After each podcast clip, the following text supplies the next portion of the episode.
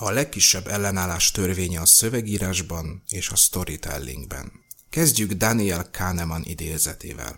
A legkisebb ellenállás törvénye nem csak a kognitív, hanem a fizikai erőkifejtésre is vonatkozik. A szabály kimondja, hogy ha több módszer is létezik egy adott cél eléréséhez, akkor az emberek azt választják majd, amelyik a legkisebb erőkifejtéssel jár.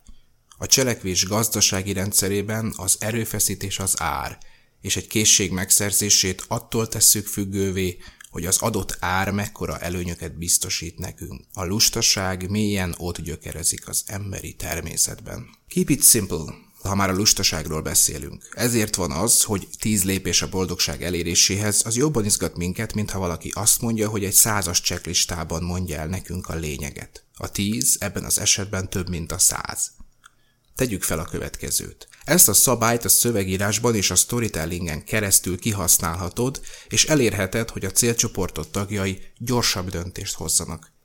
Te mit választanál, ha szeretnéd a magad előnyére fordítani ezt a tudást?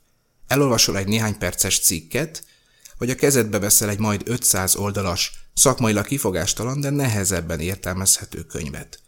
Már tudod a választ, szóval ismerd meg Daniel Kahneman-t. Daniel Kahneman egy izraeli-amerikai gazdaságpszichológus és egyetemi tanár, aki a döntés elméletet kutatja, és aki sok más mellett Amos Tverskyvel közösen kidolgozta a kilátás elméletet. Emellett kiváló előadó, aki élvezetesen és közérthetően mondja el a lényeget. Kahneman először a vizuális percepció és a figyelem kérdéseire fókuszált a kutatásait, a közgazdasági Nobel emlékdíjat érő kilátás elmélet után pedig a döntéshozatalt és a szubjektív jólét pszichológiáját kezdte elvizsgálni.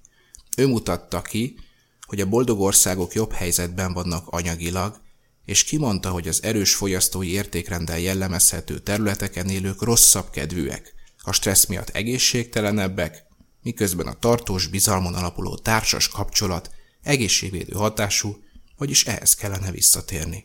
Az előbbi idézet a gyors és lassú gondolkodás angolul Thinking Fast and Slow című könyvéből származik, amely válaszokat ad arra, hogy az emberek, a fogyasztók miért reagálnak bizonyos helyzetekben adott módon. A racionalitás és a megérzések csatája. Kétfajta gondolkodási módszert különböztetünk meg. A gyors, automatikus és a lassú, logikus gondolkodást, amiből az első nem mindig helyes, de létfontosságú a túlélésben. Ez a racionalitás és a megérzések csatája. Ha láttál már vallási fanatizmust bemutató filmet, ahol a dramaturgia miatt szeretik ezt eltúlozni, akkor nagyjából sejtheted, hogy miről van szó. A kérdés persze az, hogy miképp viszonyul egymáshoz a két szisztéma, hiszen önmagában egyik sem helyes. A gyors gondolkodás helytelen következtetésekhez vezet, a lassú pedig kockázatos a túlélés szempontjából.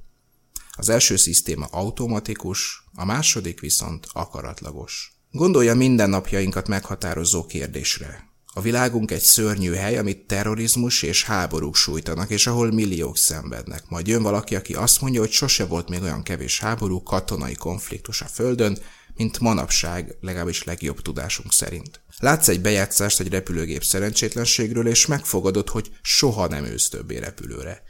De lehet, hogy revideálod az álláspontodat, amikor kiderül, hogy a repülés a legbiztonságosabb közlekedési forma, és a szerencsétlenségre csupán minimális az esély.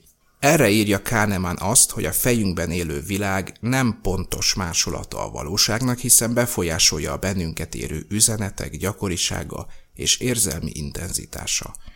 Avagy az érzelmi farok csóválja a racionális kutyát.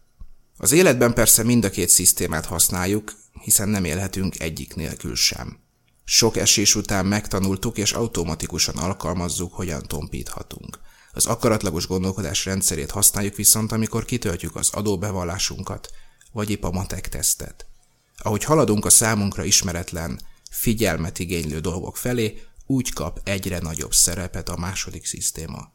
Ez a két rendszer folyamatosan küzd bennünk, és az emberi lustaság miatt folyamatosan az automatikus felé akarunk elmozdulni.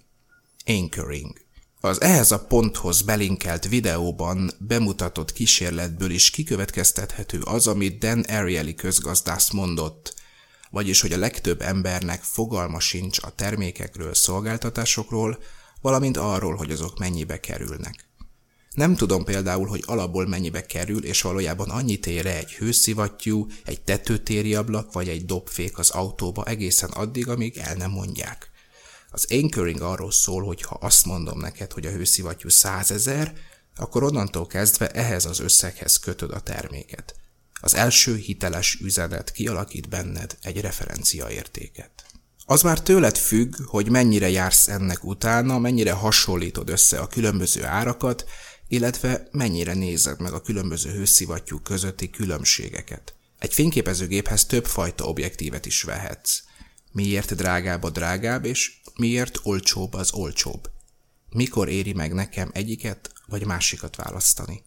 Az emberi lustaság létfontosságú szerepet kap ekkor. Sokan megelégszenek azzal, hogy megkapják az információt, vonatkozzon akár az árra vagy a termék előnyeire. Másik, itt belinkelt videónkban Zoli erről azt mondja, hogy alapvetően nem tudta, hogy egy bútorokat gyártó partnerünk termékében mi volt olyan különleges, egészen addig, amíg a lényeget ki nem fejtette a tulajdonos. Ha ezt nem tette volna meg, akár egy IKEA-ból megrendelhető konyhaszekrényt is választhatna a fogyasztó, ami fele annyiba kerül. A lustaság és a kíváncsiság. A második szisztéma gyakran nem tud győzedelmeskedni a lustaság miatt, hiszen könnyű gyorsan rávágni valamire a választ, mint végig gondolni magát a kérdést. Könnyebb azt mondani, hogy a megfizethetőbb IKEA bútor most kiváló választás. Az első szisztéma viszont torz eredményeket szül, lásd a most belinkelt whiteboard videóban a madár és az oroszlán esete. A racionális gondolkodás kognitív költsége magasabb. Érthetőbb lesz egy példával. Könnyebb félinformációkból következtetéseket leszűrni és az ösztöneinkre hallgatva meghozni egy döntést, mint az összes elérhető információt beszerezni, forrásokat vizsgálni, döntési szempontokat felállítani és logikusan végig gondolni az egész ügyet. Mondjuk ki, sok ember hagyja, hogy az érzések befolyásolják. Véleményt alkotunk a lehető leggyorsabban, a lehető legkisebb ellenállással, és gyakran nem érdekelnek minket más faktorok. A kérdés persze az, hogyan használhatod fel ezt a tudást. A megállapítás, amit fentebb tettünk, nem vet ránk jó fényt, de ha már ez van, akkor próbáljuk a magunk javára fordítani. A potenciális fogyasztói többségét nem bonyolult szavakkal és nehezen követhető megállapításokkal nyerheted meg magadnak, hanem egyszerű nyelvezettel. Bármilyen furcsa, ettől általában még hitelesebbnek is látszol. Mondok egy példát. Vegyük a fentebb már említett hőszivattyút. Egy geotermikus hőszivattyú átlagos hatásfoka 350-550 százalék is lehet, és a gép kompresszorának meghajtásához vásárolt energia többszörösét tudja a környezeti elvont hővel leadni. Plusz geo áramtarifával üzemeltethető, illetve alacsony hőmérséklet szintű hőforrásokból is kinyerhető a hő. Nem sokan mondják erre, hogy mesélj még, ugye? De mi van, ha azt mondom, hogy egy hőszivattyú használatával nincs szénmonoxid mérgezés, vagyis biztonságos, nem érint a gázár emelése, vagyis tervezhető, államilag támogatott, tehát olcsóbb, és mindent a melegvíz, fűt, kémény és gázbekötési díj nélkül. Ugyanaz a termék, utóbbi mondatoknál viszont támogatjuk az érzelmi döntéshozást, hiszen előnyökre és átélhető élethelyzetekre fordítottuk le a terméket. A szakmai szövegnél rákényszeríted az olvasódat, hogy egyrészt ismerje a fogalmakat, másrészt gondolja végig, hogy a sok funkció hogyan teszi az ő életét jobbá. Lényegében az olvasódra bízod, hogy a terméket értékesítse önmagában. Márpedig nem delegálhatod neki ezt a feladatot, másrészt a többség nem fogja akkurátusan végig gondolni. Ez nem azt jelenti, hogy nem kell szakmainak lenned. Ez azt jelenti, hogy mellőznöd kell a túlságosan szakmai szöveget, különösen akkor, amikor egy lead még az értékesítési töltsér tetején bóklászik. Tudnod kell, mikor mit alkalmaz, és kinek mit mondasz. Amikor először találkoznak veled és termékeddel vagy szolgáltatásoddal, lásd tofu, top of the funnel, akkor nem a mély szakmai részre kíváncsiak az emberek, először be kell vonzanod őket. Ha már feliratkoztak, vagyis ott vannak a töltsér közepén, akkor szép lassan adagolhatod a szakmaibb, elvontabb dolgokat. A lustaság és a storytelling. Vedd figyelembe, hogy a lustaság miatt van az, hogy amikor valaki történetet mesél, akkor olyan elemeket használ, ami a legtöbb ember számára átélhető, amin nem kell gondolkodni. Az a történet és a drámai fordulat hat meg minket, amit a lehető legegyszerűbben magunk elé tudunk képzelni. A Drágán ad az életet című filmben például az, ahogy McLean üvegszilánkokon megy végig mezítláb.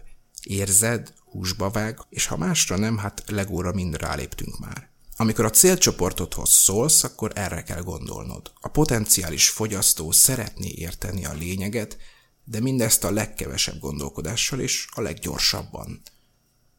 Kahneman kihangsúlyozza, hogy milyen fontos a végződés. Egy jó értékesítési szöveg előrevetíti a pozitív végkifejletet, hiszen elég kellemes dolog, hogy a hőszivattyús rendszer kiépítését például támogatja az állam, és hogy nem kell félned a gázár emelkedéstől. Hogy mi a feladatod, ha a storytellinget alkalmazod a szövegedben? Az, hogy egyszerűen követhető történetet írj, amiről látja a közönség honnan, hova tart – meg kell mutatnod, hogy az olvasó a lehető leghamarabb megkapja a vágyott tudást, ami alapján dönthet. Ezért lett oly népszerű címsablon a 10 dolog, vagy ezért látjuk, hogy bizonyos szavakat gyakrabban használnak a szövegírók. Fókuszálj az egyszerűségre, és olyan példasztorit használj, ami a potenciális fogyasztók többségével megeshet. És erre az általad kínált megoldás is egyszerű. Easy to follow, ahogy a most belinkelt cikkben olvashatjuk, és azt adja, amire a fogyasztónak szüksége van. Hogy mi a feladatod? Az, hogy megtalált hol és mi lehet a problémája a potenciális fogyasztódnak, és hogy hol keres megoldásokat erre. Ha ezt tudod, és egyszerűen prezentálod a megoldást, akkor gyorsabb döntésre sarkalhatod a fogyasztót, és jobb eredményeket érhetsz el.